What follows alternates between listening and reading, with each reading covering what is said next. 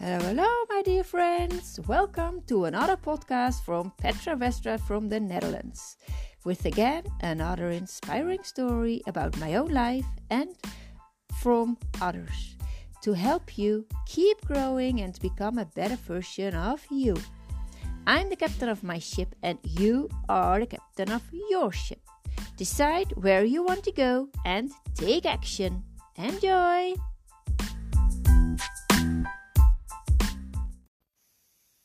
Welcome back to another episode of I Captain of My Ship. Today I'd like to talk about how do you communicate as a parent to your child and how do you act when your child is really angry. So, first of all, realize that when a child is angry, there is a need behind it, a need that is not being met. So, um, we all want our needs and our desires to be fulfilled also as grown-ups. So uh, remember that in the back of your mind that there is something that he or she wants. And of course, it doesn't mean you always have to give it. I mean, there are boundaries, of course, but make sure that that's in the in the back of your mind. Okay. First of all, when your child is angry, make sure that you give the right example when you want your child to deal with angriness in a different way, make sure, and you, for example, want your child to stay calm, give the example. When your child's angry and you stay calm, you give the example that it's possible to stay calm even though you might be angry. So the children always look at you as an example. So um, ch- children are also sometimes named mirrors. They mirror our own behavior, so that's not always nice to hear. But make sure that you are giving the right example to your children. Um, they, they, because they will copy your behavior. Um, make sure that their brain calms down because when they are angry, um, they cannot really think there's less oxygen in the brain, so it's not they can think like they usually can. So angriness makes sure that the brain functions in a different way. So the brain needs ex- oxygen um, so when it, it will calm when the um, when the brain is calming down, um, there's fresh oxygen coming to the brains again, and you can uh, communicate in a healthy way with your child again. Then it's calm, and there's enough oxygen in the brain. So that's what the brain needs. Um, find out what the cause of the problem is. The, the, this angriness, where does it come from? What's the cause? Is it out of frustration? Is it out of impotence? Is it out of pain? Or is it fright? What is it? What's the cause? Find out about that as a parent and uh, name what you suspect as the cause. Um, and which unfulfilled need lies behind the emotion.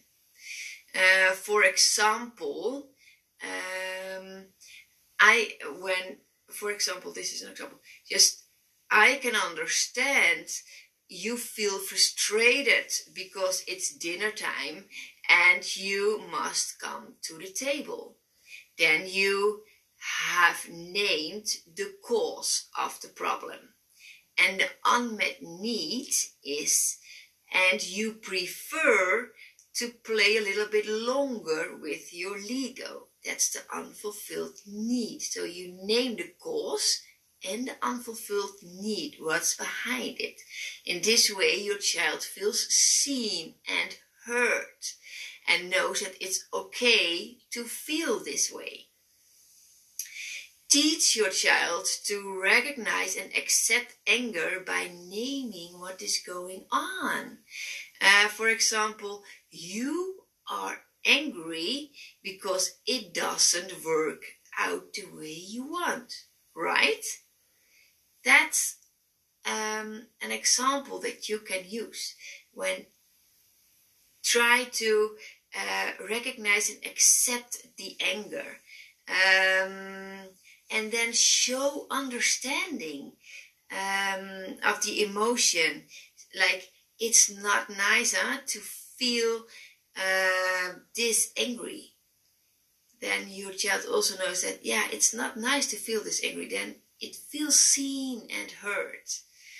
Um, one another thing that you can do as a parent talk slow talk uh, soft and on same eye level in this way your child will also calm down because it will mirror your behavior it will see how you will react and it will start to move um, the emotion.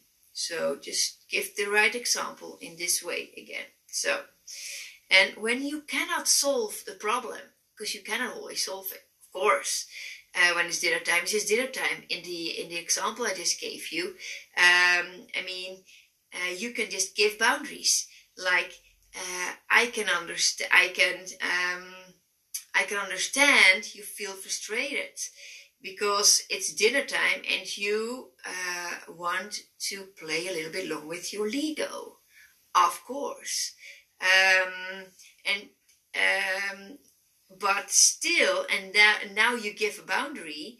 You say you may feel this way, but it is time to come to the table now because food will get cold and I don't like to eat cold food. So it's good to have this boundary. So in this way, your child feels um, hurt, and uh, that's a good way to talk with your child.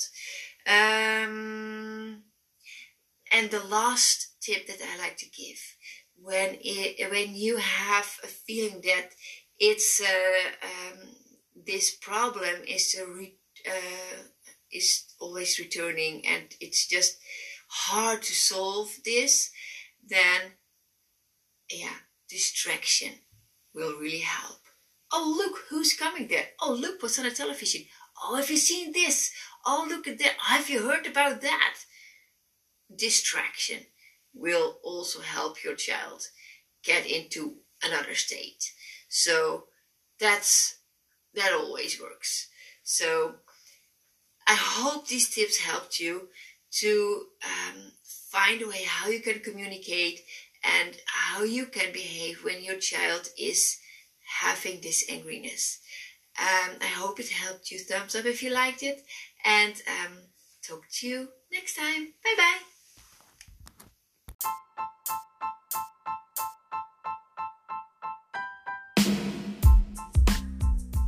Thanks for listening, my dear friends. If you like today's podcast, please share it with your family and friends so they also have a lighthouse in their life. And please write a review so more people can find this podcast and get inspired. I love you. Talk to you later.